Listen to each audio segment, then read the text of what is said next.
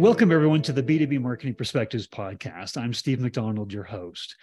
And today we have a really special guest here in Ryan George, who's the CMO of DocuPace Technologies. Also, and I'll let you, uh, you know, Ryan, tell us a little bit more about this. But you were the runner-up, or very close, for the CMO of the Year award uh-huh. in the financial industry. And maybe before we kind of launch into the subject matter here, which we're talking about how how CMOs provide value to every department in the company and how that ultimately creates more success. But let's learn a little bit more about you in in the meantime here. Sure. So I um I'm just at just at 20 years um, celebrating um, my life in the marketing communications world within financial services. So I you know, fresh-eyed um, out of college, I was lucky enough to get a position working as a licensed rep, answering phones. You know, ding, bell goes off, and you have to answer whatever's coming your way. So you learn really quickly to think on your feet, but you also learn really quickly to be prepared and to invest in, you know, whether it's personal time or even downtime, and to understanding what's going on in the world. I um, then transitioned into a PR role with the same company. Um, I worked there for almost nine years before I moved up to Dallas which is where Dallas area, which is where I live now, uh, working for a broker dealer. So I'm now working for fintech. So I've worked at a, bro- a broker dealer, which deals with financial advisors, a mutual fund company that deals with investors, and now I'm dealing. I'm working at a, a financial technology, wealth technology firm.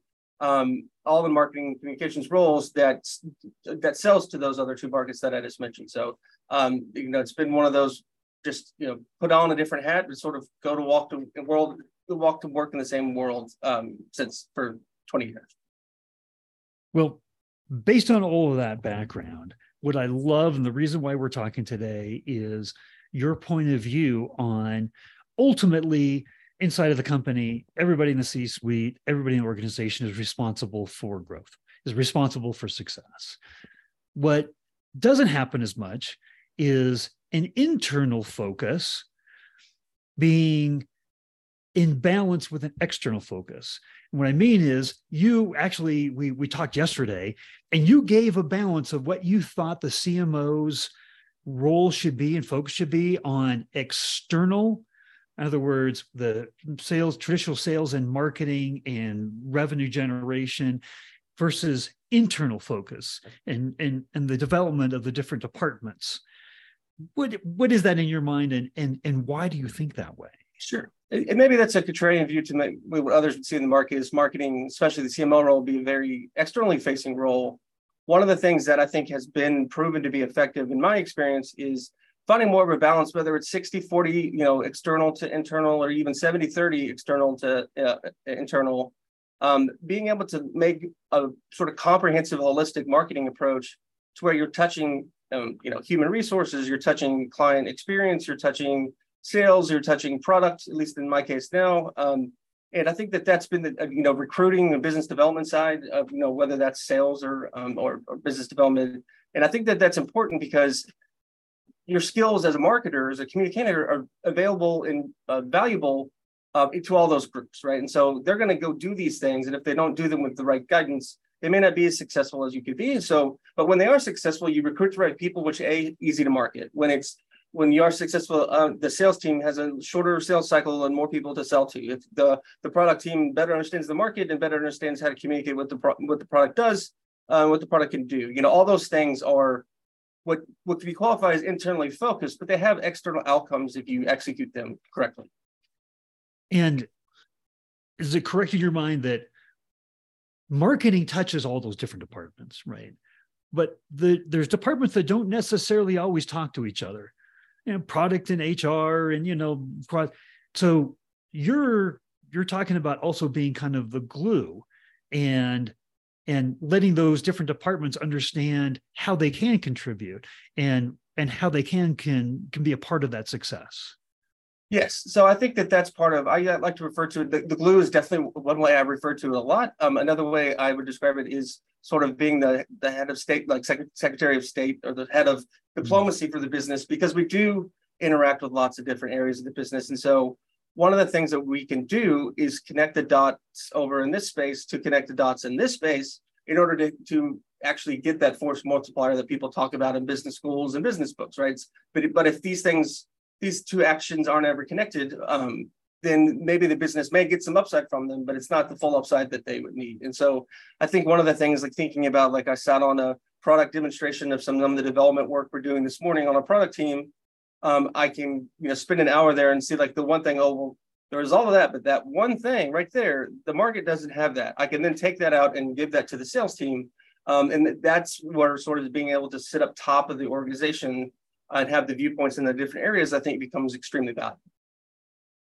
So, what I'd love for you to do is spend a little bit of time here, take us through some examples, provide some color commentary, visualize this for us, because what you're talking about on paper sounds fantastic, right? But you've got some really good, I don't know, you call them internal case studies, but you know, of how working across department and and creating value across departments really has helped the overall growth of the company. Yes. So I think, uh, you know, like we talked about a couple of examples. One of the more, more recent examples is the launch of uh, launch into a new vertical. So go to market strategy for the RA business, which has been an adjacent business for us in the development of a new product to address that. So I was assigned that project before I ever actually started DocuPace three years ago.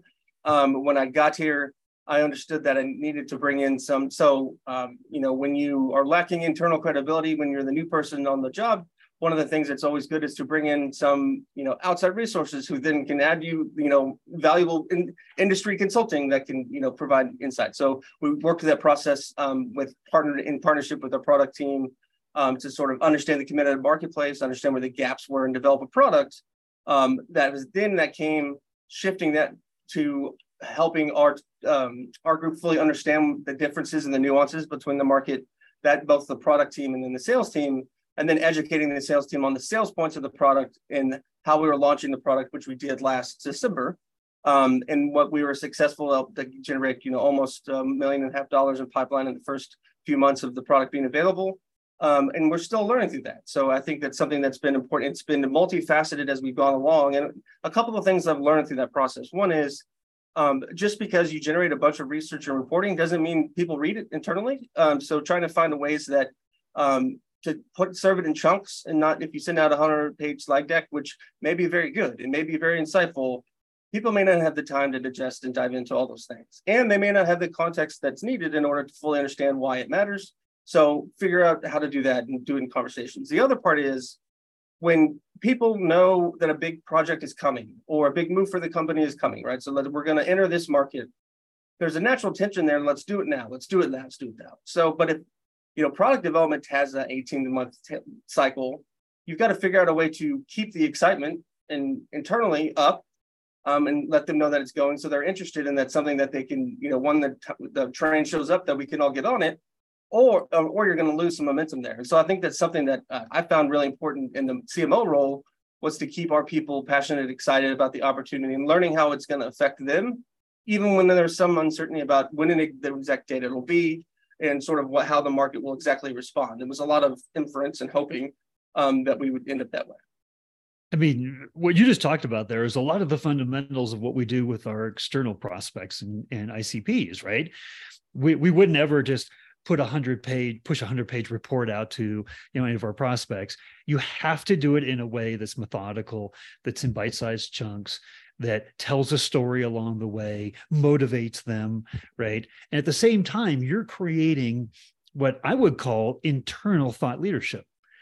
You're the you're the one that's taking what's important, whether it's what's happening inside external factors that are influencing the development of this product this launch right? You're bringing all the information that you need to to educate your internal audiences so they know what's going on they're motivated they're on task and they can just understand how what their role is and how important it is for the company. So that was my personal takeaway from what you just said there. Yeah. Um, and there's if, a couple of learnings i think i've learned along the way. So um, i'm not totally clairvoyant we didn't get everything right. One of the things that I think I would like to have done if I had to do it all over again, which was um, be faster in taking things to market, develop to the market's feedback, and be able to iterate more versus building, building, building, and then delivering to the market. Right. I think that's something that that we call the agile approach. That would be it. Um, the other thing would be continuing to ask um, to have our our internal sales teams and internal product teams um, better engage with each other. So you talked about um, you know sitting at the top, but we also need to make sure that we're not we're also connecting the others so the others interact so that it's all one big unified circle, not necessarily where it's hub and spoke, where only the person in the center has all the information and everybody else is inputting it to them. So, did you actually see that connecting sales and product, that product listened and adapted based on sales input? Not as much as we hope. I think we're there now because of it. Um, I, but but I do think there was definitely input in things that came up that um, that drove more interaction. Right. Let's take an area that um, has maybe more been viewed as a nice to have in a company. But you were talking about like working with HR and employee engagement programs and things like that um, as part of this theme of like, you know, how do you provide the CMO value to every department in the organization? Give us an example with the HR group, maybe. Sure. So one of the things that our HR department, um, you know, we have since we've been here, we've had a much more intentional focus on being a, a an employee resource strong company. So we've expanded the that department we launched um, an employee engagement survey uh, and really focus. Now we're moving into working on our values of our business and updating the corporate values. It's a lot of the corporate stuff, but it's it's a lot about sort of listening to your employees, listening to feedback, learn what's important to them, what is their day-to-day business. And I think with HR, I think we've we had almost no internal communication at all um, about things that were happening at DocuPace when we got here. So there was nobody telling the left hand that the right hand had this success going. It was just sort of things were happening. People would, you know, at best, at best, people would hear anecdotally through the grapevine that some department had some success, right? Um, in reality, you know what I know, which is um, bad things and rumors travel way faster than good news. Um, that's just the, the, way that things tend to happen within organizations. So the first thing we did was stand up an internal newsletter that just uh, does two things. One updates everybody what's going on around the company. So what are key updates in different areas? And two, um, every um, every employee newsletter has two spotlights of employees, so people know that you know Sally in product development, um, you know, has two kids, and it, this is really is really passionate about X, and you know Johnny in this group is really passionate about this, and I think teaching each other the human characteristics, I think, was something that was really important. So you know that is a communication and marketing skill set in order to be able to do that and draw out those stories and tell those stories, and I think that's where we've really been able to help them. And then with when it comes to the employee engagement, I think we've um, focused really hard on being sort of an excitement group and being a group that um, people enjoy to work with and are fun to work with and really sort of be um, a focal point, sort of people out in the front that are saying, "Hey, we're we're here, we're here to be engaged, and we think you should be too." And I think that that has people have um, latched, latched onto that as well. And do you have because everything you're saying obviously makes perfect sense, right? And and we're all thinking how do we do this more in our our company? What are some of the tangible benefits that you think that the company has derived out of this? Sure. I mean i think that the talent level upskill is incredible. So part of it is becoming a destination where people go to do their job versus a destination where people go to you know facilitate their career. And i think and it sounds so cheesy but that's actually true right? So you naturally will eject um, detractors or disengaged people out of their organization because the last thing they want is to for a company they don't care about is to be asked to be engaged with a company they don't care about because they will eject. So that's part of it. Um, the other part is you um, your top talent, so the people that are your rising stars, um, actually see pathways for themselves instead of seeing pathways out, outside of the company. They see pathways inside of the company and become stronger contributors. So it's really just sort of unlocking those doors for them. Fantastic. Well, um, there's a third area that we wanted to get into here, and it was all about the voice of the customer.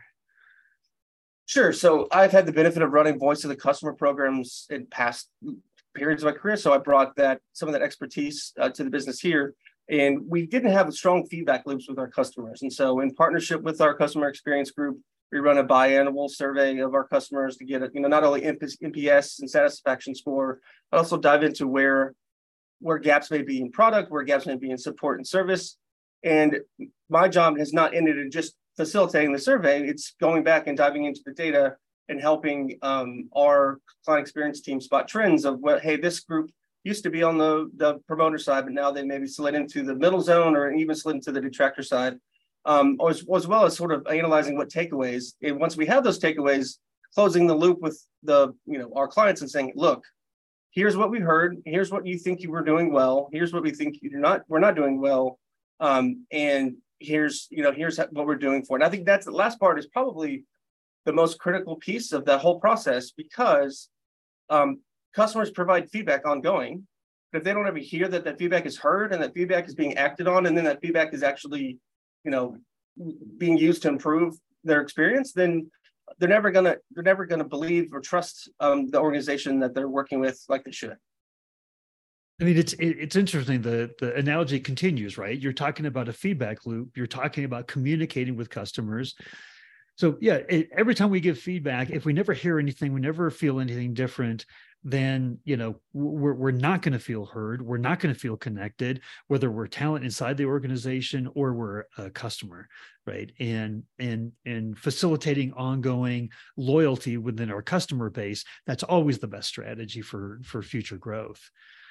But one of the things I wanted to connect the dots to here was it's communication, it's messaging, it's content internally with clients, internally with you know your your employees, but there's also content that is needed externally to sell the, that product launch right that you were talking about and what's enabling sales and mm-hmm. so when i'm and you talked a lot about gaps right? Where there are gaps in the organization. And I've never met an organization that didn't have gaps in how they wanted to talk across all their ICPs, all the different industry verticals, things like that. If you could set for kind of a baseline for us, the importance of content overall, the way that we've been talking about it here, for the overall success of the company, where one is not important at all. 10, it's vital to the overall success and growth of the company. Where would you put that in and why? I'd say it's somewhere you know between an eight and a half and a ten. Um, the reason for that is we it's DocuPace is a wealth technology platform that really focuses on the back office solution. So at its cusp, the the, the, the stuff that we do um, is not often the most discussed. It's not often the most talked about, but it's something that's critical to a big group of people who go to work every day. So we have to use content as a as a demonstration of hey, we understand the business. We understand both the micro parts of the business that are affecting sort of the back office user, as well as their manager and the managed managers and the manager's manager and whomever. And so, you know, we have the benefit of serving a very defined niche within wealth management, within financial services. So we know exactly what this audience is looking for. So we're so what we're doing is trying to find that audience very at the high level to make sure that hey, this company is somebody worth paying attention to. They may not be ready to buy today, they may not have the pain point today, but we are continually using content to demonstrate ourselves as a qualified, trusted source of valuable information well before the sales process ever even begins. And you said a couple of things in there. It's an ongoing process, right? So the the need for this content, it's not like oh we put out a good piece of content we had a good webinar now we're good for the next quarter right like because you you never know like you said when they're going to be in the market right? And you need to be positioning establishing yourself for when they are which means you've you've always got to have that level of content like it's it's called thought leadership content right? Uh, but in your mind is that what's the hardest content to create right? We talked a little bit about this beforehand in terms of creating content around our products and our services or creating that content that thought leadership that educates right? That that moves the industry forward and and advises um, the clientele. In in my mind the most valuable and most difficult is content that's based on some unique questions or unique research that you're asking the marketplace and gathering that others aren't already asking in a way that others aren't already asking that tells a new story about whichever you know whatever stakeholder whichever group you're, you're talking about or you're asking it to and i think that research driven approach is something that is very near dear to me and very near dear to our ceo of our business is basically let's start with instead of telling the market what they need to know let's start with asking the market questions about what may be most valuable, what may be most important. And then that begins the process of creating content from that. You know, um, that process, um, one of the things you said is that asking questions, answering questions that nobody else is asking. There was a, a great article that came um, out of Forbes, and they just talked about thought leadership and they talked about that it had to have a unique point of view, right? Because you're not going to want to say the same thing that everybody else is saying. And that's kind of what you just said there. But I'm I didn't ask this before we were talking, so I'm going to spring this on you.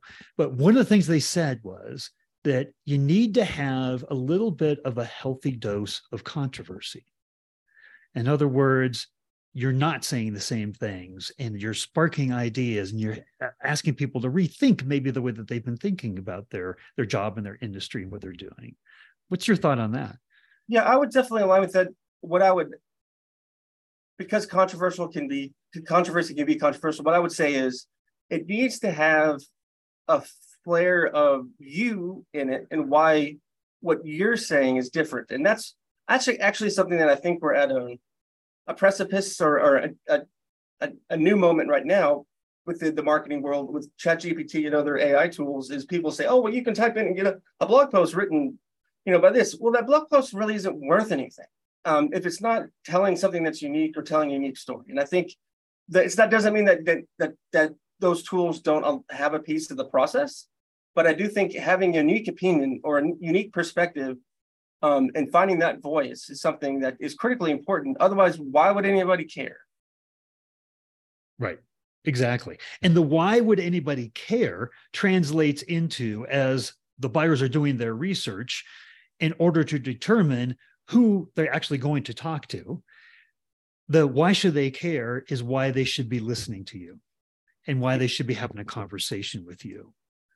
And the honesty and truthfulness of it is coming, you know, it needs to come through where um, you know, content isn't just selling your product and making it seem like a blog. Like that's that's not people won't read that. It needs it needs to be valuable to them um, and something that others that they can't get from a thousand other places. Right, right. It's uniquely yours. Well, if you were Ryan gonna kind of from everything that we've talked about here, if you had a takeaway for the audience of what they should be leaving with, what would that be?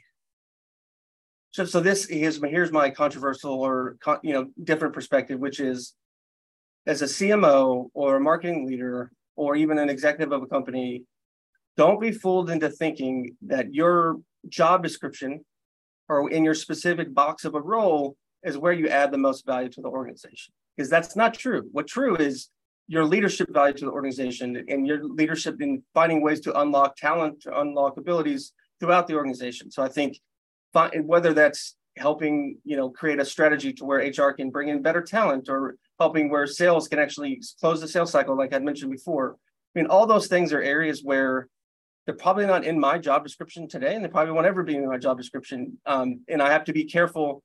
That can't come; those things can't come in replace of what is in my job description because that's what I'm holding to, right? But finding ways where you can push, you know, push the tide upward uh, within the whole organization. And I think most of the people who happen to sit in this camp of the, you know, strategist, communicator, marketer have skills that can do so and help all the different organization pieces around that organization. I mean, what you just said there, I I had a conversation recently with the CEO, and we're doing a series on what do CEOs want from their CMOs. And the number one thing that he wanted was he wanted the CMO to help add value add value to what they were selling, add value to their perceived value, add value to the people internally, right? And and that that does cross and actually go beyond what the the typical job responsibilities are for a CMO. And, and that's what I'm taking away from what you're saying here today. I think the response you get from a lot of CMOs is, okay, well, how was that measured? And the challenge of all of it is the CEO knows it when they have it and they also know when they don't. And it isn't necessarily from a metric, it's much more qualitative. Um, and I think that that's where that relationship between the CEO and CMO becomes so important. Well, Ryan, if if somebody had follow-on questions or wanted to get a hold of you, what's the best way that they could do that? Sure. So I'm always available email. So Ryan under George, underscore George at docupace.com. But also easiest way to find me, look up Ryan George for CMO Docupace at LinkedIn. I spend have LinkedIn up on my my computer most days. Um, and easiest way to shoot me a message and we love to chat. Fantastic. Well, we'll certainly put a link up to you on uh, on uh, LinkedIn and make sure that everybody has a great opportunity to ask follow-on questions. Thank you so much for coming on and sharing all of your insights. Great. Thank you, Steve. I appreciate it.